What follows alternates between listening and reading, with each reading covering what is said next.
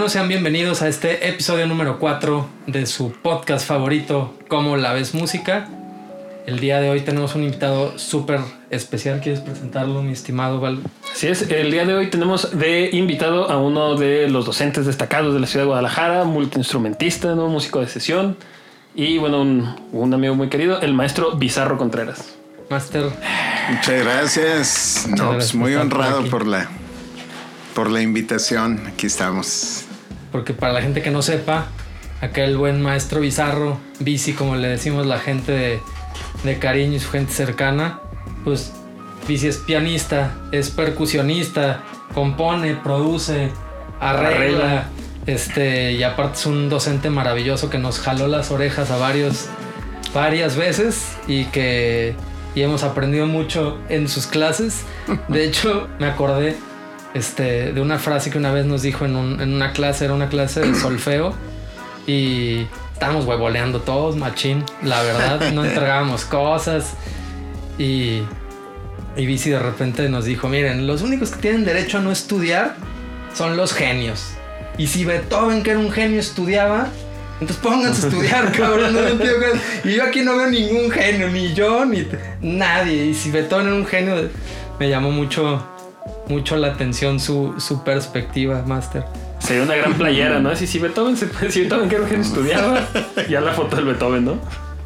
Sí, ¿no? Era, hasta eso que hay que decirlo, que era rejego Beethoven de alumno, ¿verdad? Entró a clases con, tomó clases con Joseph Haydn, que era en ese tiempo ya era un maestro de élite reconocidísimo y no le fue tan bien, o sea, chocaron, o sea, no le seguía la, no le tomaba la palabra al pie de la letra. Eh, en clase, pero conceptualmente pues, la música de Beethoven deja muy claro que estudió con Haydn Sí, exactamente. de primera mano, o sea, pero era rejego, pero bueno, sí Pero fue un genio. Ya, ya, ya demostrado. Bueno, probablemente a esa, a- para esas alturas todavía este, ya era un chico prodigio, pero bueno, faltaba demostrar la genialidad y más bien eso es lo que yo expreso, ¿no? De que todavía no veo un genio, eh, porque a lo mejor está en ciernes, no lo pongo en duda, pero mientras no sea ya declarado, pues Hay que ni estudiar. modo, hay que tratarlo como un mortal para darle alguna oportunidad de que para que se dé la oportunidad en la vida de, de hacer algo, ¿no? De poder sobresalir, porque pues es, es una carrera difícil. Sí, que necesita mucha formación y mucha diversidad. Yo creo, eso no. Ahorita no puedes decir yo voy a hacer esto y ya. Tienes que involucrar en muchísimas cosas. Sí, necesita mucha pasión y mucha locura. Entonces, si tú no logras eh, que te, que te, que cada aspecto, digamos, que vas aprendiendo o que vas identificando, te capture y te logre llamar la atención, tu- despertar tu curiosidad a tal grado de que te claves y vayas más allá de lo que te dice un maestro, te recomienda fulano o, de tus mismos progresos, pues es muy difícil eh, que, que haya permanencia. Aquí no se da aquello de que había antes en los en las salas, salas cinematográficas de permanencia voluntaria. No, yo creo que no les tocó. Estaban A mí sí me chavos. tocó ¿Ah, sí? de muy niño, sí, yo sí llegué Sí, de que a te, cine si, te- querías, si no tenías dónde dormir, te ibas al cine todo el día y ahí te dormías de lo lindo, ¿no? Te, te aventabas cinco veces la misma película y dormías a todo dar y en la noche pues a rondar, ¿no? Ya no, se puede, eh, vagabundos, lo sentimos. Aquí no, es, eh, depende mucho de, de- que realmente puedas despertar tu interés propio para que puedas, puedas estar a la altura de tus propias expectativas generalmente. Porque eso sí, todo alumno, sea el que sea, siempre, eh, todo alumno de música, todo músico en prospecto, tenemos unas expectativas de nosotros mismos, pero bien altas, ¿no? O sea, Ahí bajita la mano otro Beethoven, ¿no? sí, no, no, como le decían a la, ¿no vieron, no vieron la película de Barry Manilow, la autobiográfica? No, No. autobiográfica, la biografía de Barry Manilow, no, no que él la haya escrito, pero sí es la vida de él y la actúa él. Pero entonces en una escena le dice a su mamá, su mamá le insistía en que pues estudiara en el conservatorio formalmente, porque pues él no quería, él ya pues traía el talento y nociones y componía, pero pues componía sus canciones, pero a la mamá no le satisfacía eso, ella quería que, que estudiara más, más clásico, más de escuela tradicional, más formal y todo, y le...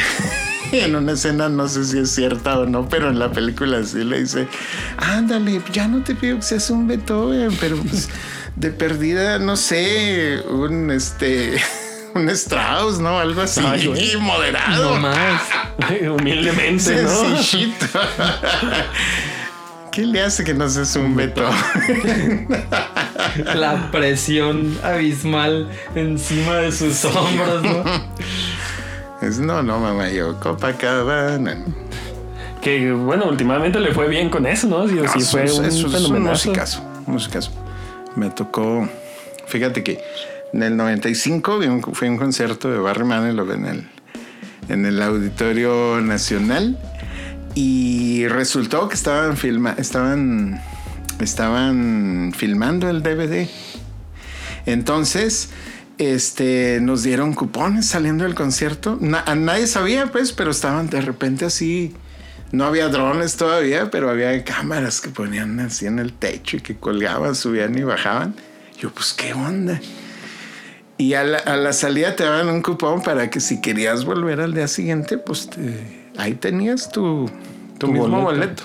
boleto. O sea, iban a llevar extras, pero quien fue al concierto, que si quieres volver mañana, este, ahí está, tienes tu mismo lugar y todo. No, yo sí me aventé los Sí. dos, los dos días, muy chido. Muy No, para aprovecharlo. Sí, exacto. Y de esos dos, de esas dos tocadas sacaron el DVD de esa, de la gira tal. O sea, ya eran las dos últimas presentaciones de la gira y entonces pues asumieron que iban a ser las más, Más chidas. chidas. Entonces de ahí filmaron todo el, todo el DVD y el rato se cambia de ropa cada rato y así. Muy chido. Qué chingón. Oye, Master, y, a ver, a mí me, me nace una duda. de- digo, para nuestros. Iba a decir radio escuchas, pues eso tiene sentido.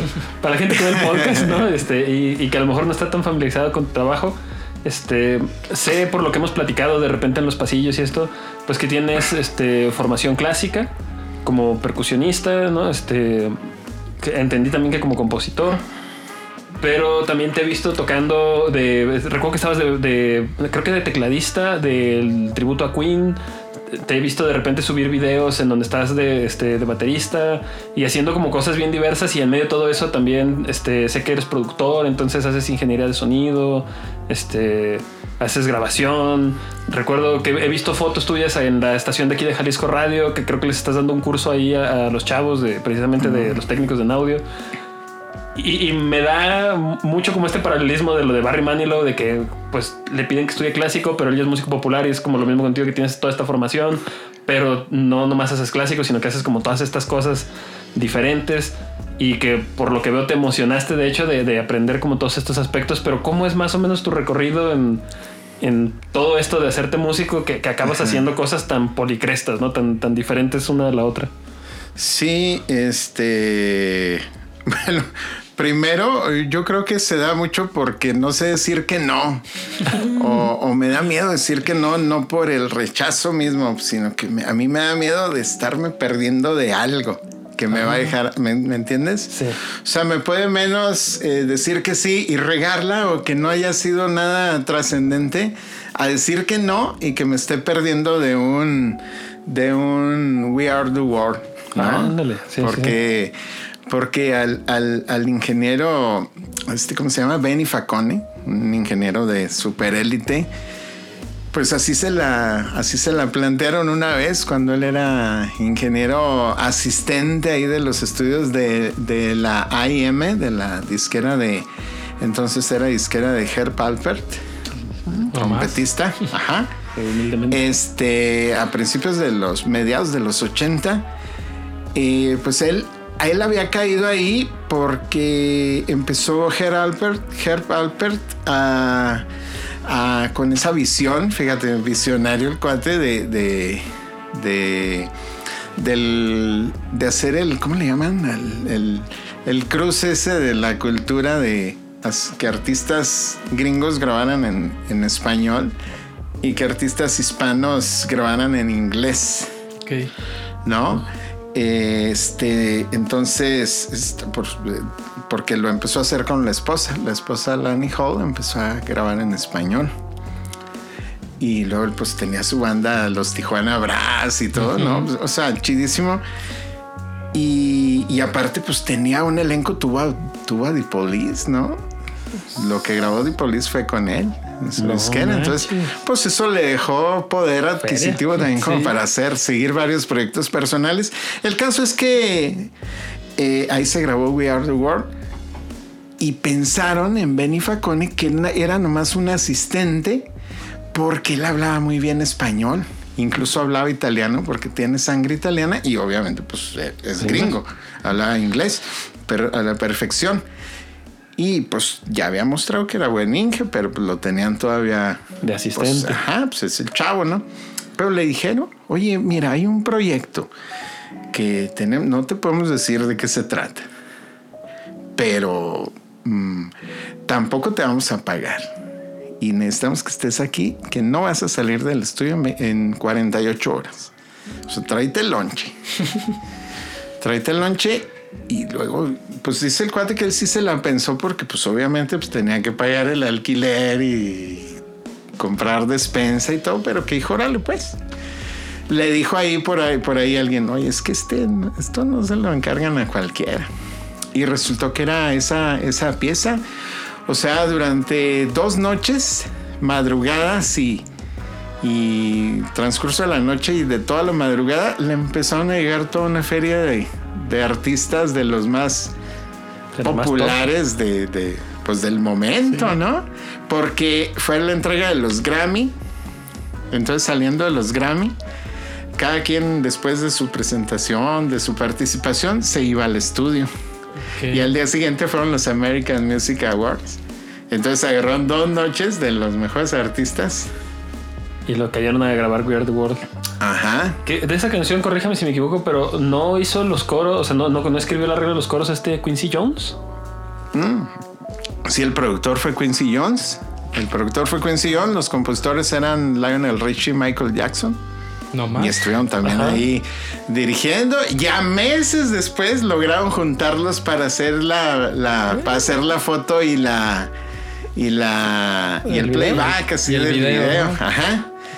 Pero pues eh, ese proyecto lo hizo Benny Facone y, y efectivamente no le pagaron, pero no le pagaron con moneda pero pues eso lo catapultó como un ingeniero que obviamente él tiene los conocimientos y eventualmente se hizo productor y de un mercado muy abierto porque ha trabajado con artistas más importantes de Estados Unidos, de Europa y también de México, ¿no? Venía y en Puerto Vallarta le hizo el disco ahí en el Depa de Fer a, Maná, el de, el de Sueños Líquidos, ¿no? ¿Cómo creen? Tranquilamente. Sí. Se iban a la playa a meditar 23 horas y, una hora ya se iban a grabar.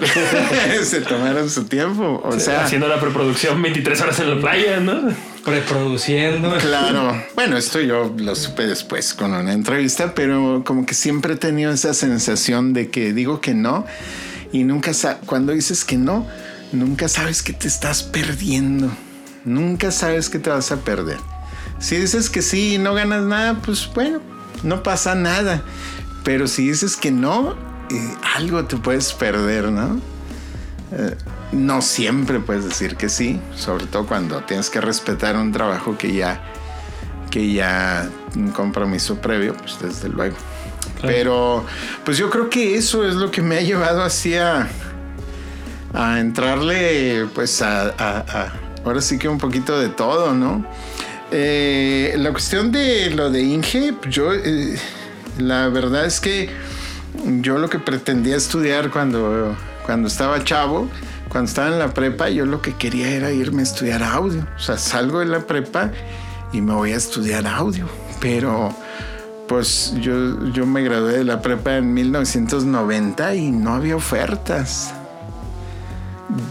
Tres años después ya estaba, ya era un mercado eso, pero en el número 90, 89, donde yo estaba bien, haciendo la gestión. Todavía no había tanto En Estados Unidos ubicamos una sola escuela que estaba en Chilicote, Ohio. Imagínate, pues, ¿qué es eso? ¿No? Entonces mandamos carta y todo. No, hombre, nos llegó. Nos llegó una, contestación así ya con fecha vencida, ¿no? De que sí, puedes aplicar, a que quién sabe qué, que puedes mandar esto y esto. No, pues no, ya estaban las fechas vencidas, este, no daban informes de nada, de hospedaje, de nada, de nada. O sea, no, no sabíamos eh, ha de ser bien raro ahorita, ¿no? Pues búscalo en Google. Pero esas comunicaciones hace 31 años pues eran casi de paloma mensajera. ¿No? Porque de Este, ajá, hablábamos por teléfono, pero era así como que muy muy muy informal, ¿no? Esperaban que fueras. Mm. Y, pues sí, yo sí pensaba ir, pero pues hasta saber a qué iba, ¿no? Porque, sí, pues, porque ir nomás hacia ciega está muy cañón. Y bueno, este, como no se dio, me fui a México. Este, obviamente ya tenía fechas vencidas también como para buscar ingresar a una a la escuela nacional, que fue donde tenía yo conocidos amigos que estudiaban ahí, que daban clases ahí. Y, este, y, mis pues, eh, maestros que, que, habían también estado por allá anteriormente y que me habían recomendado con sus maestros. Entonces, había estudiado yo previamente en el Instituto de Bellas Artes en Chihuahua dos años. Entonces, mis maestros, algunos ya se habían graduado de ahí de la Escuela Nacional y uno del Conservatorio y llevaba yo datos de, maestros. Me atendieron bien, pero me dijeron, bueno, pues es que se te pasan, pues es que ya vienes fuera de fechas, pero eh, algunos me invitaron a, a, seguir en algunos talleres ahí, otros, ah, por ahí alguien, no sé si era alguien de los alumnos o del personal administrativo, me, me dijo, oye, pero es que hay un taller de, de jazz en, en la escuela, en el IMBA, pero en el la escuela de Limba, no en el conservatorio, del maestro Telles. Ah, pues órale, pues pásame los datos. Entonces fui ahí, me, enrolé en el, en el taller. Varios de los jazzistas muy reconocidos de ahora, pues esos por ahí fueron compañeros míos en aquel entonces. Y el maestro Telles pues, nos invitaba a algunos ensayos que tenía. Tocaba con Eugenia León, tocaba así con y fuimos dos, a dos, tres ensayos, ahí no le pegamos, los más pegados, ¿no? Yo siempre he sido muy curioso y, corto de vista, entonces me arrimo y soy muy, muy fijón, ¿no? Siempre ando queriendo, eh, siempre usme un poquito más así por, por mí por mi deficiencia, ¿no? Siempre trato de observar más. Muy, muy, muy curioso tengo mucha curiosidad siempre. Entonces, pues estuve en ese taller, estuve yendo con un maestro de piano que me había recomendado uno de mis maestros. Él había estudiado, él se graduó del conservatorio con él. Con un maestro de composición también, que otro maestro, mi maestro de coro me había recomendado ampliamente, el maestro Medrano. Este, que es una eminencia realmente aquí en una leyenda de la composición formal aquí en, México. Y pues tuve mucha suerte porque todos me, recibieron bien por las recomendaciones que llevaban. Todo estaba listo para que al año siguiente ya pudiera yo entrar a, la carrera, a la escuela ya en música. Pero hubo un eclipse de. Hubo un eclipse de, en el verano de ¿cuál es? Donde se hace todo de noche a la una de la tarde, ese eclipse de, de de- luna, de- no, de sol. el sol. Ajá, sí, es un eclipse de sol. O sea, sí, se oscureció completamente ahí en Chapultepec, eran, parecían las 12 de la noche y era la una de la tarde. Y este, pues yo me quedé así como lelo mirando el anillo ese, ¿verdad? Y como que, a lo mejor psicológicamente, pero como que hice que mis bronquitas que tenía ya entonces me vinieran más, no sé si fue una onda psicosomática o qué, pero me puse muy malo y me vino uno de los problemas de tantos que tenía. Este, se me generó mucho el estrabismo, o sea, y el ojo ya no, en vez de estarme bailando, ya se me quedaba acá todo el tiempo. O si veía con este, el otro, ¡fum! Se me quedaba acá. O si veía con este acá. Y de repente así me daban como... ah, como dos segundos o un segundo que no veía nada. Así, ah, caray. Se me nublaba la vista así por completo. Me dio miedo porque ahí en la plena Alameda me pasó la primera vez. ¿Y qué onda? Pues para, me paro, me... Me sigo, qué rollo. ¿No? ¿Y qué En- pasó con eso? Me fui a Chihuahua a revisar con mi oftalmólogo y me dijo, no, pues te tengo que operar. Me operó el estrabismo y me hizo un tratamiento pues como para corregir eso. Si tienes principios de ceguera periférica y es una cuestión nerviosa, entonces no la podemos atacar así de, de, de tajo. Entonces pues vas a tener que hacer un tratamiento. Pero con la pura operación del estrabismo tuve para quedar fuera de, de 15 días que me prometieron fue un mes y medio la recuperación. Te cosían los puntos, eran puntos de, de verdad, azulotes, ni siquiera me pusieron hilo negro, ni hilo azulote. Y, y duré vendado de los dos ojos 15 días, luego me abrieron uno y hasta mes y medio ya me dejaron, Abrir el ya me otro. dieron de alta, se me pasó todo ahí en la escuela. Ya no me pude enrolar en la escuela nacional. Pero justo en ese, justo en ese, en ese inicio de cursos, en septiembre se abrió el año cero. Todavía no era la, todavía no se abrió. No, sí, el año cero había sido antes. Se abre ya la licenciatura en, en, en artes, opción música, y había opción danza, y había opción teatro, y había opción. Entonces, pues me quedo en Chihuahua y- y Y justo ese año más. Justo, ese año, justo en ese mes que ya no me pude ir a México, pues mira, en- pues eh, están las inscripciones el lunes en, Casualidad, ¿no? en la Pues, vamos. Facultad de Artes en la UACH. Y ahí me enrolé. Estuve primero tres años, estudié seis semestres, cinco semestres, y luego me fui a Monterrey. Y en Monterrey este, trabajé de, de Inge, de, de, de, pues de, trai- tráete los chescos en estudios y eso.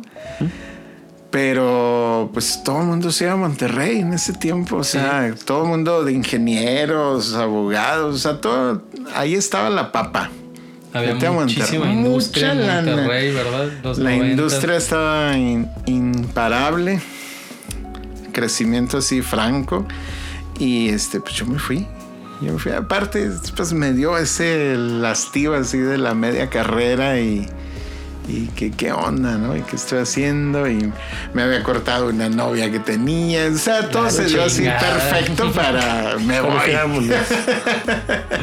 Entonces, este, pues eh, de un mes que no llevaba yo para sobre- sobrevivir más, me quedé un año y medio. Este, y muy bien, a vuelta de año ya estaba produciendo grupos y ganando como ganaba un productor joven, pero productor. A un productor señor, le, o sea, ya reconoció, pues le pagaban 80 mil, 100 mil pesos por una producción y se la podía aventar en una semana. Yo generalmente me tomaba 15 de 15 días a 3 semanas para producir lo mío y ahí me pagaban 40.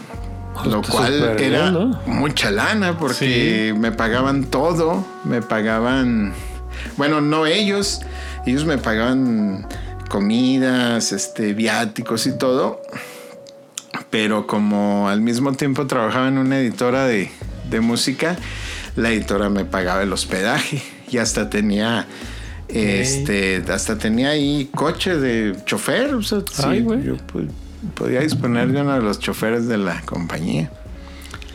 Y estamos hablando que eran 40 mil pesos de cuando el peso de más valía, Sí. ¿no? Y es que las editoras eran muy ricas en ese momento porque los di- discos se vendían como pan caliente. Y también tocaba con cabello dorado. De hecho, estaría muy chido que profundizaran eso, Sí, Master. sí. Yo tengo esta pregunta.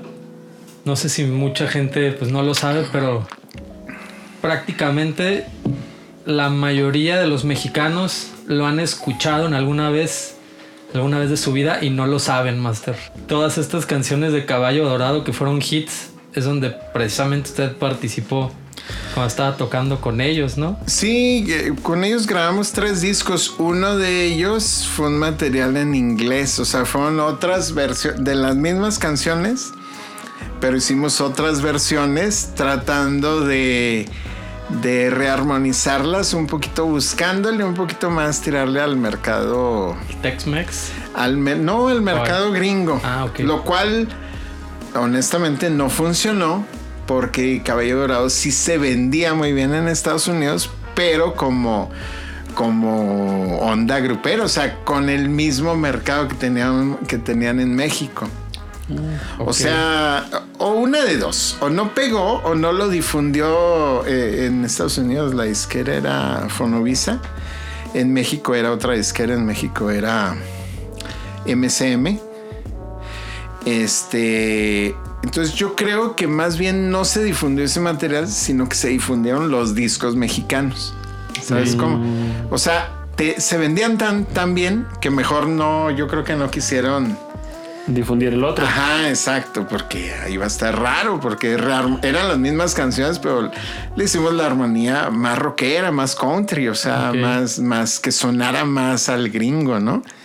Entonces, eh, eso no sucedió, o sea, no, no se penetró al mercado de Estados Unidos eh, anglosajón, sino al mercado latino de Estados Unidos, que es muy grande. Y pues de hecho hacíamos giras así de pues, seis meses en Estados Unidos, Wow. ¿no? O sea, fueron- eran giras más largas que las de México o, o- o- o internacionales, ¿no? Muy largas. O sea, tan largas que los descansos, así de que tienen una semana de descanso. O sea, ya, ya no pensábamos ni en vamos a Nueva York o vámonos a Chihuahua. No, pues era puro como el chavo del 8. No, vámonos a un lugar de descanso. O sea, ¿quién, qué? Pues a Chihuahua, ¿qué vas a descansar? O sea, que era nuestro rancho, por supuesto. Sí, pues ahí vas a visitar a Monterrey menos, porque pues ahí estaba la. La chamba. No, no, era de que nos íbamos a un lago, güey. A, a un lago. Digo, un lago gringo, que llegas, conectas tu autobús a la, a la, a la corriente, tienes baños de lujo y, y, y ya, y te vas al agua a pescar y hacer lo que, Lo que echar un toque, lo que te dé la gana, ¿no? Cada quien. Este, pero de veras de relax, ¿no? Porque, porque a cualquier lado que nos fuéramos era trabajo, era Era lo último que querían, diversión, Exacto. conocer. Ajá. Estaban hartos de Y- seis meses y que venía chinga en los próximos días. Sí, ¿no? Porque ya sabes, las locas y vámonos a Las Vegas, vamos. No, pues si en Las Vegas vamos a tocar dos semanas, no juegues, o sea, ¿para qué fregados? No, o sea, vamos a descansar. Y sí, sí, interrumpimos dos, dos giras así, yéndonos a un lago. a- Ah, Sí, a- y ya, que los que les gustaba pescar, a mí no. Se iban todo el día, volvían negros en la noche, pero pues muy contentos con sus pescadotes. Yo muy bueno para comerme. Eso sí. ah, bueno, son otros 20 pesos. Sí, pero bueno, pues así estaba. Así estaba la cosa. Y algunas otras, este, pues me tocó producir algunas cositas. Mira, se daba mucho. En realidad, ahorita que lo mencionas, pues es cierto. Lo que se dio mucho en ese tiempo, por ahí 95, 96 en Monterrey, era que gracias a que ya me había metido un poquito a la industria ahí de las grabaciones y pues la gente me ubicaba porque tocaba con los de caballo. Este, pues me hablaban y, oye, este, tocas batería también, ¿verdad? O tenemos que, queremos meter unos teclados. Lo que pasaba mucho es que con muchos grupos ya los habían inflado demasiado y ya eran populares, pero a la hora de la grabación pues no daban el ancho, pero no se dejaban ya, como ya tenían su caché, no se dejaban los, el primer disco de, de, una banda, por ejemplo, pues los borraban y ellos pues ni voz ni voto tenían, pero ya para el segundo disco ya no se querían dejar borrar. Entonces los borrábamos así en... A la discre. A la discre. Entonces me decían, oye, pues queremos que vengas y grabes esto, pero pues te vamos a pagar, pero no vamos a ponerte crédito ni nada para que no haya, para que no haya todos. Entonces así yo me aventé un montón de de rolas y algunas sí fueron hits de la, de la onda grupera. ¿no? Este. Y bueno, pues fue una época de mucho aprendizaje porque. Pues yo no, no. Caballo Dorado estaba dentro de la onda grupera, pero no tocaban grupero, o sea, tocaban su onda que estaba. Tampoco es country, country, es una cosa, es un estilo de ellos, así muy, muy. Fíjate, tocábamos las canciones de ellos. Cuando yo entré, solo tocábamos 10 canciones, 8 o 10 canciones del grupo y todo lo demás eran covers de Billy Joel, de, del Tri, ah, de CC Top, de algunos cantantes country muy chidos como George Strait. Y, eh, estaba muy paps, la verdad estaba muy, muy divertido. El, el repertorio. Ya a vuelta de dos años, ya tocábamos exclusivamente canciones de la banda, que también estaba, tenía su encanto.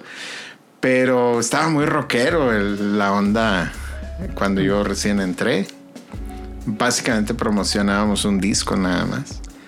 Ya después eran tres discos. Entonces, pues. Ya había más material que. ¿Y cómo se da, Master, que entras a tocar con Caballo Dorado? O sea, ¿conocías ya a alguien de adentro? Eh, Fíjate qué curioso, porque un tiempo, por ahí por el 92, este, eh, mi papá, toda la vida, o sea, de toda mi vida más bien, no toda la vida de él, porque él se dedicó a muchas cosas más previo, pero él fundó su empresa de, de, de negocios de la música a finales de los 60 incluían contrataciones de representación de artistas, este representación y contratación obviamente, este grabación, estudios de grabación, producción artística, difusión, renta de equipo, salas de ensayos que obviamente pues para los grupos que tenía él de de sus representados, pues eran, eran sus estudios personales, pero también tenía salas de ensayo públicas para que quien quisiera quisiera, los tenía armadas hasta todo. Él mismo no había equipo de audio a la venta, no había equipo de iluminación a la venta. Bueno, de audio sí había, pero no de tipo PA. Y mi papá hacía los PA. Cabrón. O sea, el único PA que existía en los 70 eran las columnas Pibi unas, rectangulares así flacas, con twitters, pero de esos de, de, bien chiquitos, de los de piezoeléctricos, que se quemaban como si fueran eh, panes, ¿no? Así como palomitas que te paraste, ¿no? Pero no, mi papá ya tenía el concepto del. Él hacía sus, sus cajones romboidales para, para abrir el, si él hubiera patentado eso, olvídate, ¿no? Pues hubiéramos sido multimillonarios. Jefe, no, lo, no lo patentó, pues es que él cubría sus necesidades y punto, ¿no? Diseñaba su audio, diseñaba iluminación, metía videos y todo en los 70 O sea, una compañía de esas 360 de que se, como les empezaban a llamar eh, ahora, ya apenas hace 10, 15 años, pero él las tenía en los 60. Yo ya nací dentro de todo eso. Entonces, pues de ahí viene mucha, mucha, mucha influencia. Entonces, entre esas cosas, entre, eh, entre tantas cosas, tenía salas de ensayo que sí rentaba a grupos externos y a Caballo Dorado les, le rentó una sala durante año y medio. Y créeme que yo jamás, y eso que soy bastante curioso, pero no sé por qué me bloqueé, jamás fui a asomarme a verlos. de repente los veía que salían ahí con el gorro y todo. Y yo, ah, por- Nunca fui, nunca fui para a ver, ¿y estos que traen? Y era bastante curioso. Fíjate, no, no, se me hace increíble. O sea que pude conocerlos y todo tres años antes de trabajar con ellos y no fui para arrimarme a ver el. a- nunca me arrimé a ver un ensayo de ellos. Qué ni, loco. ni, ni nada. O sea, nunca tuve. Yo, si crucé palabra, fue así de ah, hola y ya. ¿No? Buenas tardes. Así, Sí. fíjate. Qué Pero, pero al, al representante sí lo conocía. No sabía que era su manager, pero sí lo conocía. Estudiaba cuando yo tenía cinco años, estudiaba batería con mi tío Pancho. Y a la misma clase entraban, entraban de hecho dos, dos cuates adolescentes de unos 15, 16 años. Uno era William James, que es el, eh, bueno, creo que ya no, pero es el manager que- De Caballo de Dorado. Caballo Dorado. Y el otro era Rafa Sáenz, que después se fue un- ha sido un baterista súper icónico que ha tocado con medio mundo, hasta con Deep Purple, ha Sí, tocado con, tocaba la Camerata de las Américas y la Camerata de las Américas hizo gira con Deep Purple por todo, por todo su Centro y Sudamérica y en México. Oiga, Master, de hecho, estaría padre que nos contara un poquito sobre su, su familia, Master. De, o sea, usted viene de una familia de músicos y digo, uno de los, de los más icónicos, pues podría ser Tino Contreras, Contreras. yo creo, porque pues es uno de los íconos del jazz aquí en, en México. De hecho, yo tengo una anécdota muy peculiar. Mi abuelo, este, cuando, él- cuando estaba joven, tendría unos 16, 18 años, a mí me contaba que se iba precisamente a un bar que estaba enfrente de la Alameda. O sea, el bar daba a la Alameda, iba y él empezaba a tomar, pero él iba a ese lugar porque, porque tocaban jazz y uno de los que tocaba en el lugar, Latino Contreras, precisamente. Es una historia que yo crecí escuchando, que dice mi abuelo que se pone un pedón, no sabía tomar porque estaba bien morro y se iba a guacarear enfrente de la Alameda. No sé, es una, una historia muy recurrente en mi familia, pero dentro de, dentro de esta peculiaridad estaba eso de Tino Contreras. Entonces a mí me pasó de que yo escuché esa, o sea, esa historia 30 mil veces, ¿no? Y después Sí. llegué a, a ser alumno este, de Bizarro. Pues Bizarro Contreras nunca lo amarré y en un punto me enteré, yo le conté esta anécdota al bici. Dije, oye, ma- Master, y, y le conté a eso, pero se me hizo como chistoso como yo llegué a tomar clases con una persona que, que cultivó mucho a mi abuelo, porque mi abuelo él dice que él le debe prácticamente escuchar jazz y que le haya gustado el jazz por, por su tío, porque pues era un ícono fuertísimo en la Ciudad de México y en el país desde ese entonces. O sea, estamos hablando de que mi abuelo es del 39, tenía 18 años. Pues échele, ya llovió. es un año menor que mi papá, que es del 38. Y Tino es de 1924. Tino tiene 97. Sigue activo, sigue grabando, está grabando. Y este estuvo este año estuvo en un festival de Londres que organizan en Londres. Estuvo vía online, pero por, por la pandemia, pero pues solo por la pa- solo fue por la pandemia. Claro, en otro pues, momento, es claro que estaría volando es. para Londres y tocando.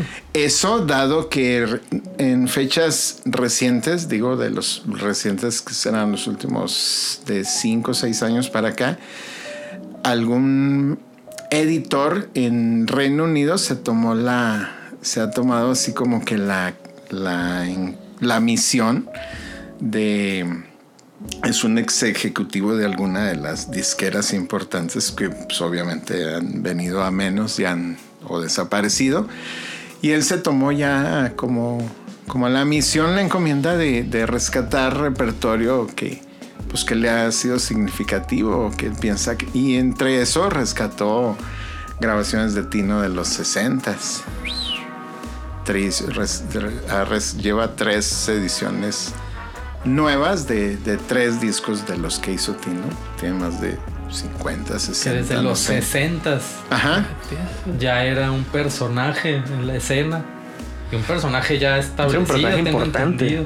Sí, porque bueno, en los 50 estaba con la orquesta de Luis Alcaraz, que era la orquesta que, pues, líder en el, en el- en En el el país. país. Están, salen en todas las películas de, del cine mexicano de, de- de aquella época, ¿no? Y es brutal la propuesta de Alcaraz. Sí. A la sí, fecha, pues. sí, sí, sí. Innovadora, Alcaraz no suena viejo. No, es increíble. Este, entonces, pues sí, eh, realmente de la familia viene de Durango. Mi abuelo, la familia de los Contreras. Mi abuelo era de, eh, nació en Durango. Eran músicos de formación clásica. Su hermano Fortino, que es de, pues, el, es del que Tino se llama Fortino, porque pues El se llama como su tío. Entonces mi, mi abuelo se llama Miguel, igual que mi papá. Y Fortino, Tino se llama como, como mi tío Fortino. Mi tío Fortino fue compositor y, este, y fue director de orquesta. Dirigió la Sinfónica de Durango. Y mi abuelo tocaba el violín, tocó un tiempo con la Sinfónica, pero escuchó el jazz. Por ahí de mi abuelo era de 1900, nació en 1900. Escuchó el jazz y botó el violín Y dijo, vámonos. y dijo, vámonos a la frontera. Se fue a Ciudad Juárez y agarró su, su bataca. Tenían un oficio este, también familiar que era de sastres. Ándale.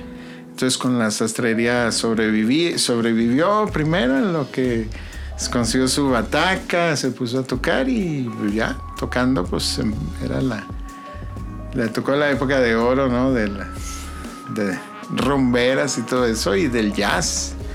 Entonces, este, y mi, mi, mi tío Fortino, pues él sí se quedó en Durango y, y siguió todo el... tuvo una una carrera muy brillante pues, en el ámbito de las orquestas, de las orquestas sinfónicas. Y era pianista y compuso también, por ahí tengo alguna partitura que tuvieron que rescatar porque eh, pues era difícil conservar todo eso. Claro. Sobre todo porque pues ya nosotros perdimos contacto con la familia de Durango, ¿no? Es un familión, pero en Chihuahua, ya en Juárez, entre Juárez y Chihuahua. Mi papá y Tino, los dos nacieron en Chihuahua, pero la mitad de los hermanos nacieron en Juárez. Entonces por ahí fue este. eh, pues ahí fueron las dos, son las dos escuelas o las dos influencias que traemos siempre. Y luego otra, el rock, ¿no? De los hijos de mi abuelo. Todos son, todos, todos son músicos. Pero la de la primera, mi abuelo se casó dos veces. De la primera esposa son Tino, eh, mi tío Fren, que fue un saxofonista de, de altos vuelos y también fue un sastre muy fregón. Fue la- Ándale, el- cariño. yo creo de los hijos fue el único que agarró el, la profesión de sastre así a conciencia. Este, aunque mi papá agarra la, la máquina de coser y es muy bueno, obviamente, pero nunca sé, nunca fue su. No, Efren sí, o sea.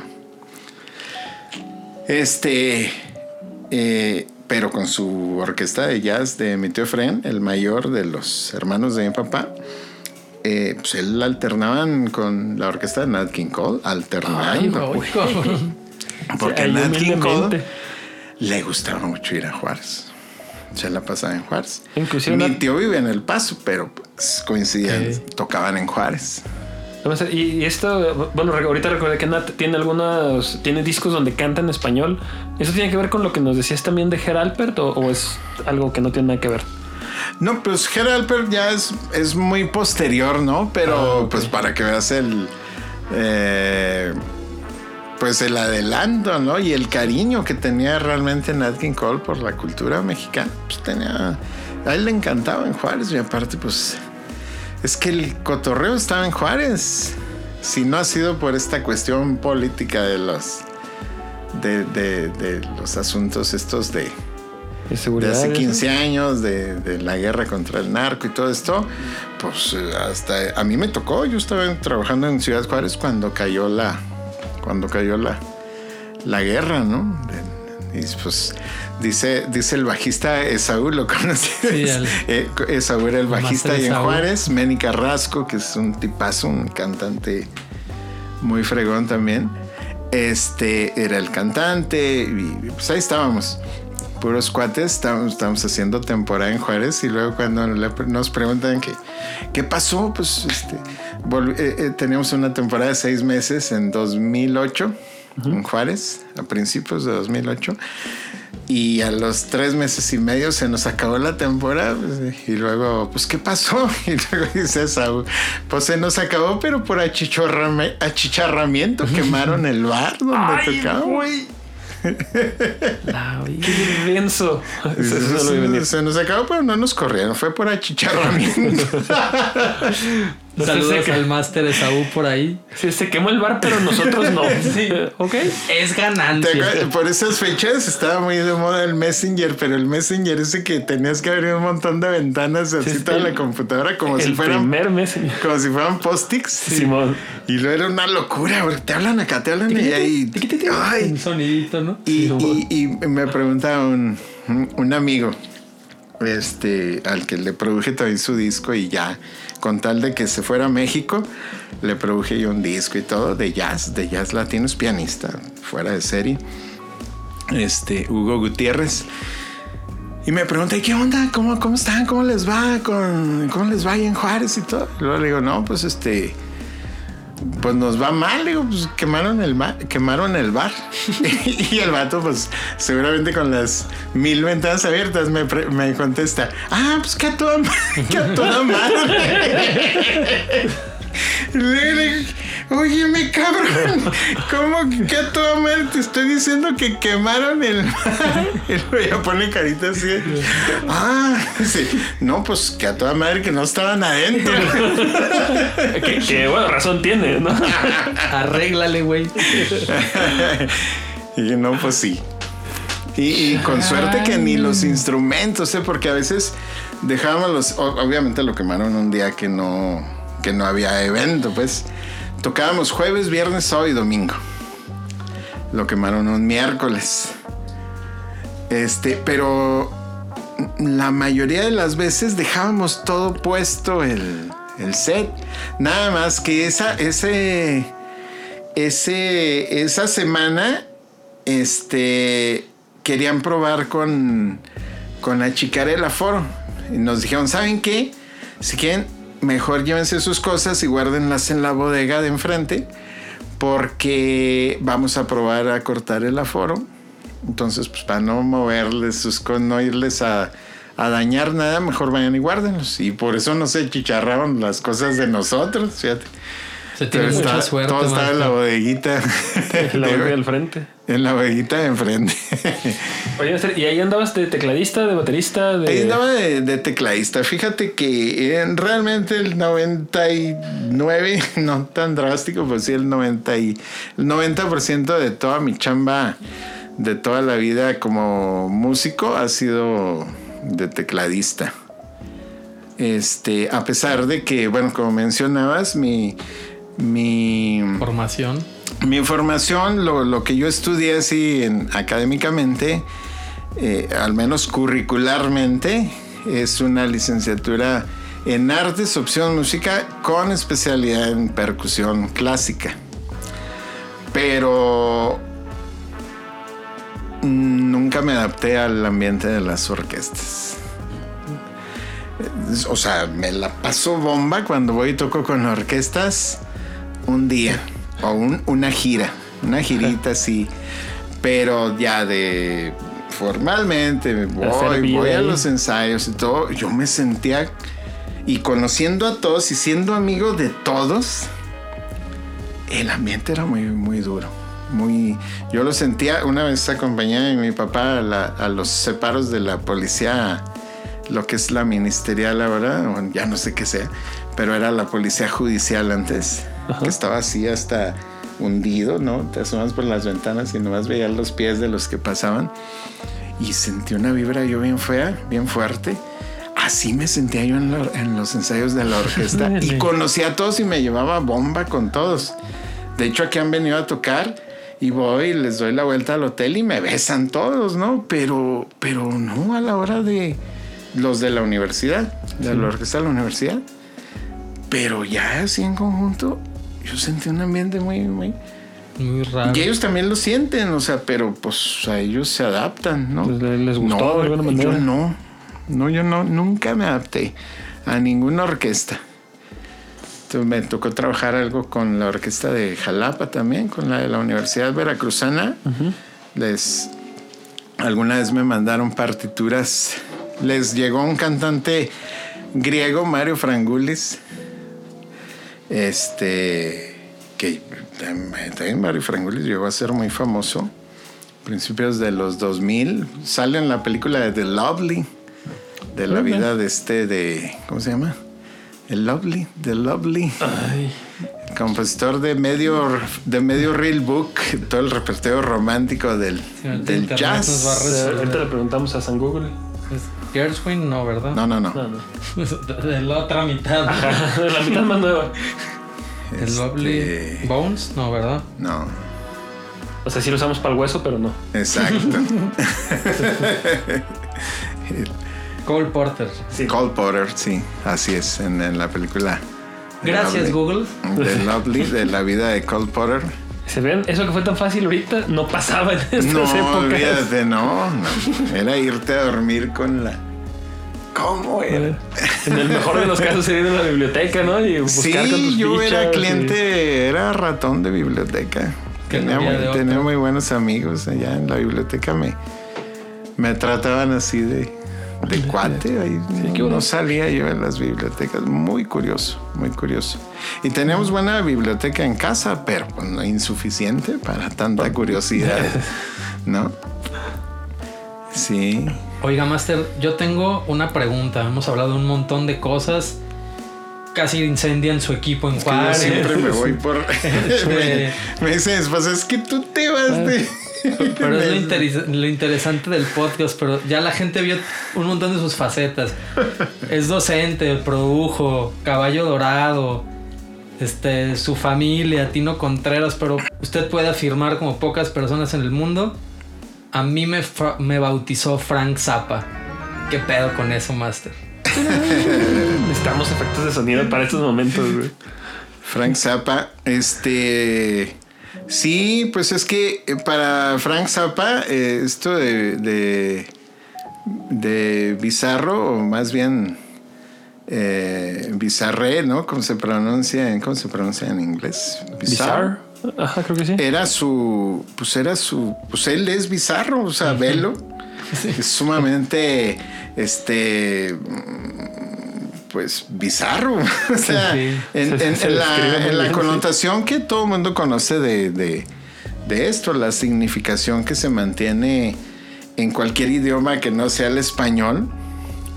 Este, porque acomodadamente un duque o archiduque por ahí de finales del siglo XVIII, este, se apellidaba Bizarro, no Pizarro, sino Bizarro, y a él no le gustaba, un- obviamente un archiduque influyente y político y todo eso, y a él no, ególatra, no le gustaba la connotación de que fuera raro, eh, extravagante, alucinado.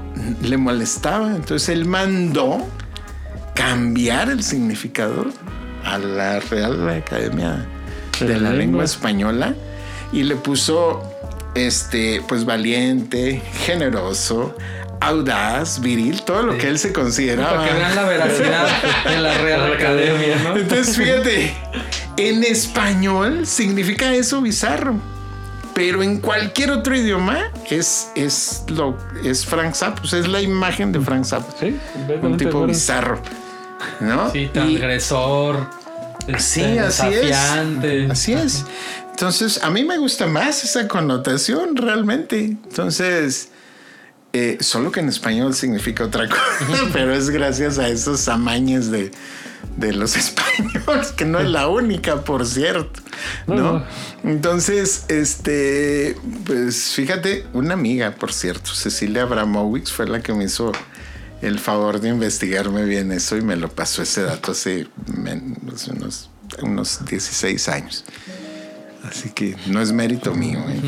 Ella lo investigó a fondo. Gracias, Cecilia. Cecilia Abramowicz. Muy buena onda. Este. Entonces. Pues era como su lema, su, sello disquero era bizarro, su, su, su, pues, sus estudios, su, editora, todo. Entonces, y en alguno de esos danzas de, de mi padre, de, que trabajó en discos Mozart, pues hacía viajes, estuvo en varios festivales y no sé si fue en el de Monterrey, en Monterrey, bueno, de Monterrey, California, no de Monterrey. No, nuestro Monterrey. Sí, el festival este famoso donde tocó Hendrix, donde tocaba Janis Joplin. Bueno, pues ahí él se hizo muy amigo de, de Janis Joplin. ¿verdad? Dice que era su morrita, pues quién sabe. No lo dudo, ya es que Clyde Davis dice que lo acosaba machín, pero que según él, él sí se resistía, ¿no? Pero mi papá pues, era más flojito y cooperando. Yo Se casó seis veces. a mí me bautizó. Y es soltero.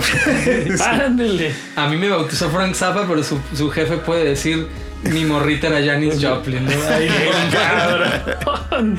Entonces, bueno, pues para ahí en una de esas, Janis le, le, presenta a Zappa, ¿no? Y pues mi papá es, es, es, como Tino, o sea, ese, y seguramente así era mi abuelo y nosotros no, yo, la verdad, yo, yo soy lo contrario de ellos, soy demasiado introvertido, chiveado, este, ¿no? Pero ellos son así. Eh, no sé si eh, algunos de mis hermanos, no, sí, algunos de mis hermanos sí es así también, muy, muy, muy extrovertido. Este, y, y pues sí, se hicieron ahí buen, buen clic y se acoplaron, ¿no? Entonces él eh, eh, me bautizó así, fue una cosa como por decreto, ¿no? De que, ¿sabes qué? Tú a tu hijo le tienes que poner bizarro, porque si no, te las vas a ver conmigo, porque entre todo eso le platico a él que pues mi mamá estaba embarazada, ¿no? Y que bueno, pues si es, si es, si es niño, le tienes que poner bizarro, porque yo lo estoy. Y llegó con su mamá. Mi vida, Frank Zappa dijo. O sea, no qué, qué, bueno que es eso. Entonces tocó a alguien en el registro civil que sabía escribirlo, ¿no? Porque luego hay cada historia de los registros civiles. Ahí, ahí, mi papá lo, lo, lo, estilizó porque era hippie. A mí me lo pusieron con doble S. Y me gusta, me gusta bastante porque yo, yo digo, a pesar de que, pues, como cosa cultural, pues hay que saber lo de la significancia que tiene en español, pero también hay que saber por qué toma ese significado. Es, es, por maña, por un conde gacho. Este, me gusta que no sea igual que como está en el diccionario español, por, por esa razón, ¿no? Yo puedo ser el bizarro que me dé la gana. Así es. ¿Y quién más se llama bizarro con doble, S, Master? Es un, es un, branding muy cabrón el que le hizo su jefe desde, sí, desde chiquito. Sí, sí, sí, sí. Y bueno, nos tocó ah, de sus seis matrimonios. Uh, mi mamá fue de su cuarto matrimonio. Mi mamá es de la única esposa que no se divorcia de mi papá. Mi mamá falleció, porque de mi mamá en viudo, de las demás señoras, pues sí se divorció. Él tiene ya soltero 16 años. Desde que se divorció la última vez, a mí me dijo: Yo ya no me voy a volver a casar. Ya, ya. No, quiero estos pedos. Entonces, este. Sí, de mi mamá no, no se divorció. Duraron casados este, como 11 años, yo creo. Yo, murió cuando yo iba a cumplir 8. Pero crió a mi, crió a mi hermana que ya tenía, pues la crió a mi hermana como dos años y medio porque la anterior esposa le había dejado una niña bebita a mi papá. Ah, y la crió mi mamá. Entonces, este, a, nosotros, a los cuatro de hijos de mi mamá, sí nos tocó lombre- nombre, nos tocaban nombres hippies, estileros. De primero vine yo, que soy bizarro, luego vino mi hermana Agnes, que es Inés en francés, eh, luego Gospel, Ok. Y mi hermano Gospel y mi hermana Roguel, que es la interjección de Rosario y Miguel. Rosario se llamaba mi mamá. Ándale. Ok. De la, mi hermana menor de, todo, de toda la abuela se llama Milda, porque Miguel es su papá e Hilda es su Su mamá. mamá, Milda. Milda Blues se llama, el blues se lo puso Tino. Ahí sí fue Tino el que dijo, te le pones blues. Entonces llama, Dijo Frank, dijo, Dijo Tino. Tino. Ajá, Hazle como quieras. se llama Milda Blues. Y así se llama una sobrina también que tengo en Francia, una sobrinita francesa. ¿Blues también? Se llama, se llama Marie Rosario Milda Blues Jade. Así se llama. Ok. No, por, tomar lista, yo por creo que nombre no pasó. bolas la pobre maestra. Ella es hija de mi hermana Roguel y de mi cuñado Bruno Chaza, que pues, es un musicazo también. Tocó con Elton John, con Wow. Nina Simone, con Eurythmics, Annie Lennox. Es que trabajó 15 años en la televisión parisina. Se Damn. conectó con, Con todo el mundo. Medio Mundo tiene un disco de solo bajo. Ahí duetos con Michael Manring, Patitucci, con Edgar Meraz, un gran amigo mío de Ciudad Cuauhtémoc que falleció hace un año y medio. Este, pues ahí tiene. Ahí tiene para Por ahí, para va- arriba. ahí, ahí- ahí sigue la. Ahí, La sigue mata la, dando. ahí sigue la mata dando. Y el nombre, Master. No, es que de, de verdad. Yo creo que. Allá todos los demás hermanos, porque somos 16, ya todos les tocó nombre. Sí. eh, Este. Más convencional, vaya. Bueno, no, fíjate que no, mis hermanas menores también, pues es Milda Blues y luego está Asterid. Nomás a la anterior la bautizó su abuelita, se llama Carla Paola, pero sí. Y a los mayores que yo, pues eso sí, son puro cliché. Pero lo chido, Master, yo creo que, que Zappa lo condenó. Lo condenó a una vida de peculiaridades, Master, porque vea todo lo que le ha pasado. De hecho, pues regresando como a estas épocas de la escuela, yo me acuerdo que, que cuando llegó usted a dar clases, daba, daba la materia de solfeo. Y a mí me contaba un, un muy buen amigo, el Master Gus, Gustavo Fernández. Saludo al Master por ahí. De que Ay, ay, Madre, al micrófono. Y nos decía el Master Es que Gus, es- no, llegó un nuevo maestro y la cagué, nos llegó a contar, porque Gus decía, qué bizarro, está bien bizarro eso, tenía este. Y pues que él estaba cotorreando así, y que de repente dijo, ah, qué loco, qué bizarro está eso. Y que Bici dijo, ¿estás hablando de mí? Y que él, no, no, no, que, que ah, perdón, es que no me he presentado. Mi nombre es Bizarro Contreras y que puso Bici en el. y a mí me contó eso este, el Gus antes de que Bici me diera clases a mí. Y después cuando yo llegué al salón, entonces fue como muy peculiar la manera de conocerlo. Y Bici tenía este rollo de, de exigirnos cabrón cuando se debía, pero, pero de dar un buen consejo de algo que te sirviera, de industria, de, de buscar más cosas. Este, o sea, yo me acuerdo muchísimo que con Bici llegaban los exámenes y te reías. O sea, porque pues todo había sido tan buen trabajo que el, pues, el examen ya no te costaba mucha dificultad y, y siempre tenía alguna anécdota desde, desde Tino, de Beethoven, algo así. Es algo como que usted nos aportaba este machín y algo que recuerdo muchísimo de la escuela. Yo creo que todos recuerdan este, de sus alumnos que de la, de la universidad ahí. Es que a veces después de tanto, así como le chingábamos, de repente de- decía Vice, a ver, hoy va a ser día de pizzas, ¿no? Alguien, hay que pedir una pizza y nos vamos a relajar. Y Vici hacía eso de que, a ver tú, alguien, lánzate por el paquetaxo azul. De hecho, ahorita me acordé porque Vici llegó con esto para que la, la gente que no conoce esta exquisitez, los paquetaxos azules eran como un sello de la clase de bici, ¿no? Que de repente yo creo que usted nos veía muy estresados y, y era una dinámica bien chida, digo, porque no era el maestro baquetón nada más, no nos ponía unas chingas y nos exigía y sobre todo nos exigía porque pues veía algo ahí, ¿no? Pero era, era el paquetazo, ahorita me acuerdo porque Paquetaxo por ahí. Que mira, también lo que está chido es, yo creo que como con las giras, ¿no? Dices, no, oye, ya ha sido tanta chinga que necesitamos desconectar poquito, ¿no? Y- Sí, sí, tiene que ser, ¿no? O sea, todo necesita su, su balance, nada más que en su debida proporción también. ¿no? claro, ¿no? Porque si eres Que demasiado no, barco. que no pues, también- prevalezca la. Que no prevalezca el descanso. Sí, y todos sabíamos. O sea, sabíamos que con bici podíamos cotorrear, podíamos hablar afuera de los pasillos, podíamos irnos a echar una chela con él a pedirle un consejo sobre la escuela. Pero si fallabas, si le faltabas el respeto en su clase, si te pasabas de lanza, O sea, no, no, es que es otro pedo, ¿no? hay tabla como... Como dicen los Simpsons. y porque para acabarla de chingar, de todo esto que hemos contado, de todo esto que hemos contado, encima de eso, Bici y yo estuvimos una, un año de gira viviendo un montón de cosas también. Hay muchas peculiari- peculiaridades que pasaron por ahí. Creo que no vamos a alcanzar a contar todas. Podríamos, yo creo que hablar un episodio completo de, de qué nos pasó en las giras. Pero nunca Sí. faltaba, nunca faltaba la botana, Master.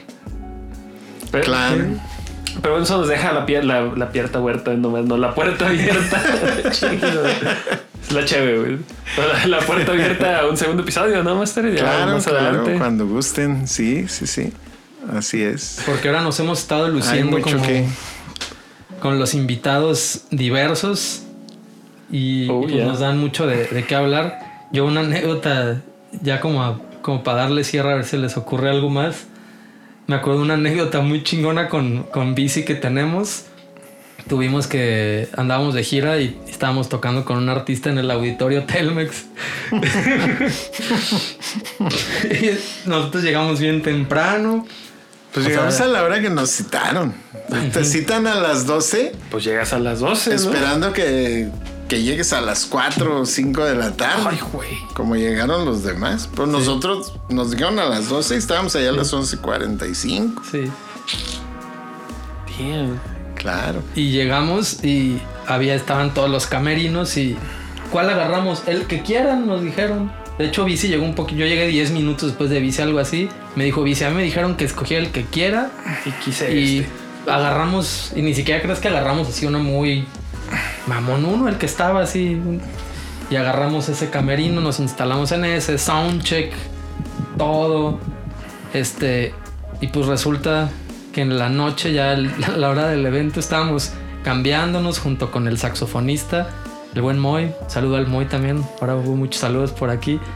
Este, y de repente nos empiezan a llegar con, con un pinche catering, pero cabrón, pues. No, pero desde temprano. O sea, desde temprano ya llevaron ahí canapés y lonchecitos. Lo que pasa es que nosotros habíamos pedido de comer, entonces.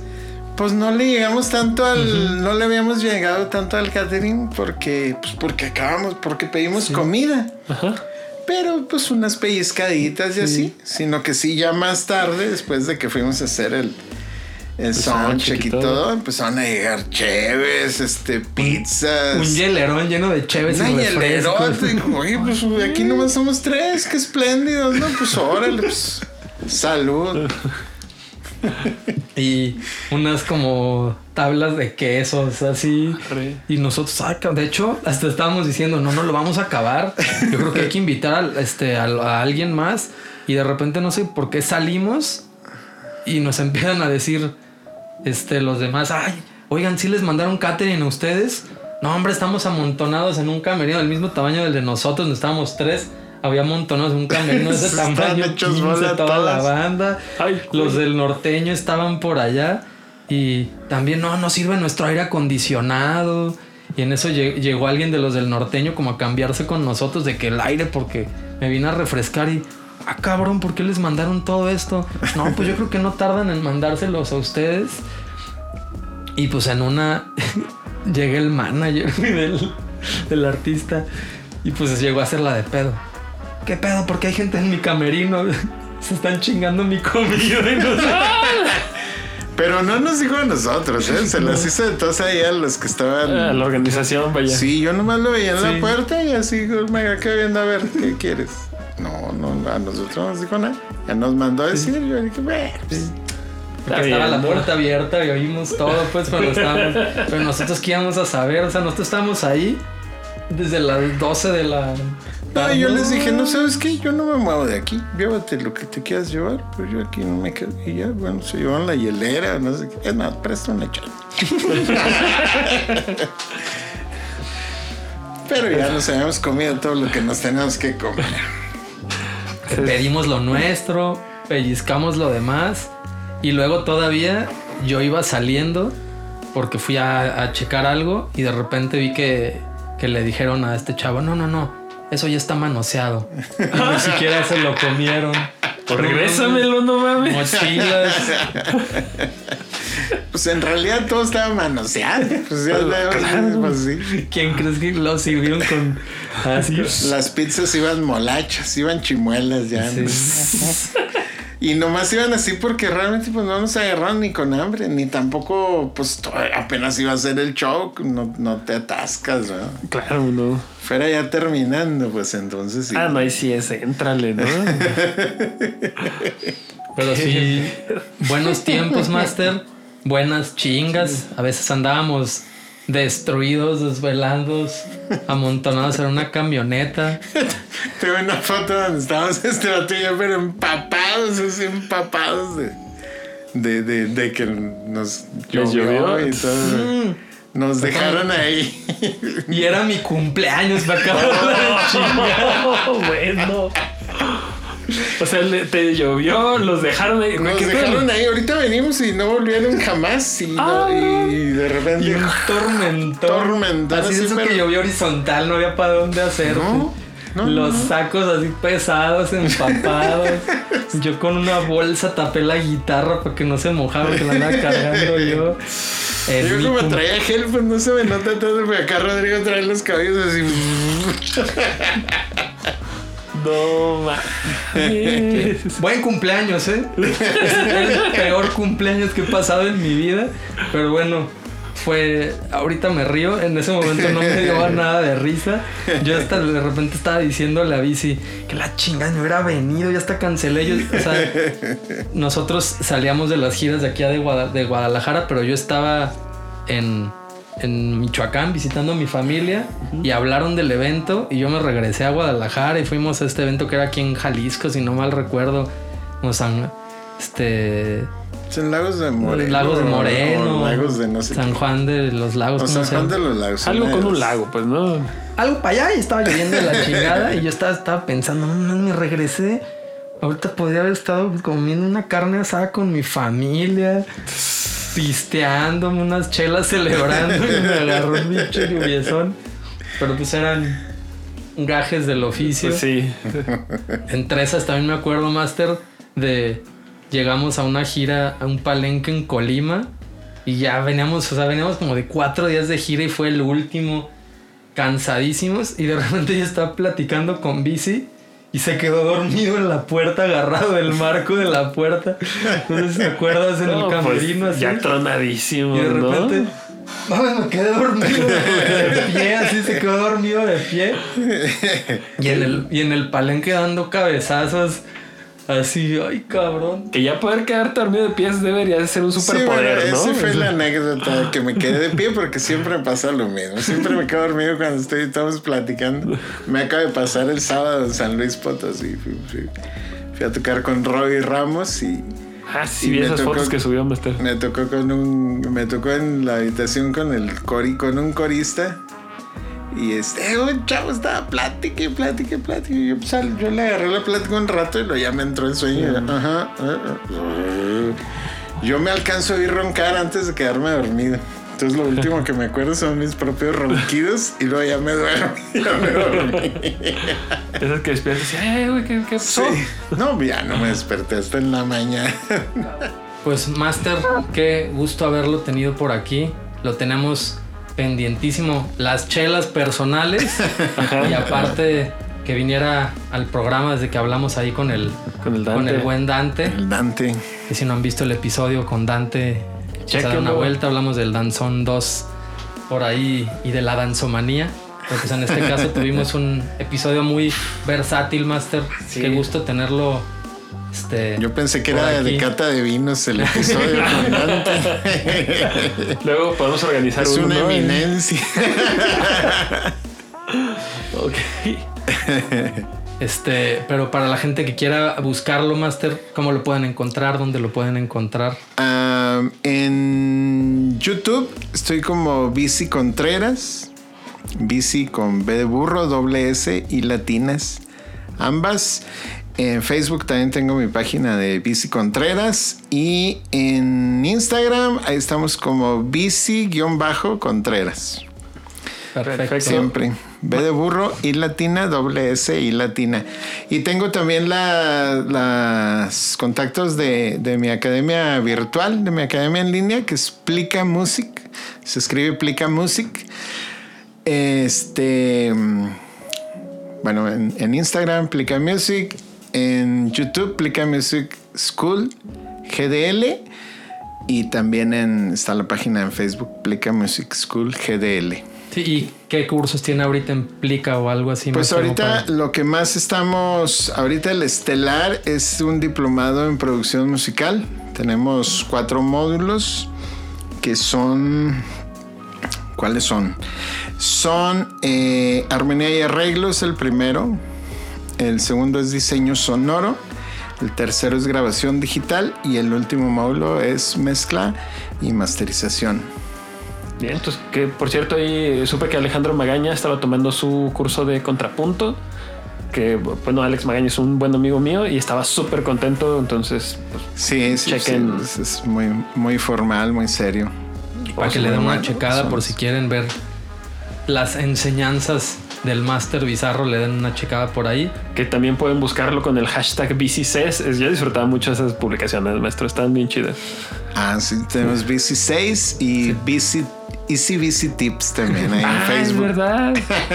Esos son hashtags que pueden buscar, que están chidos y se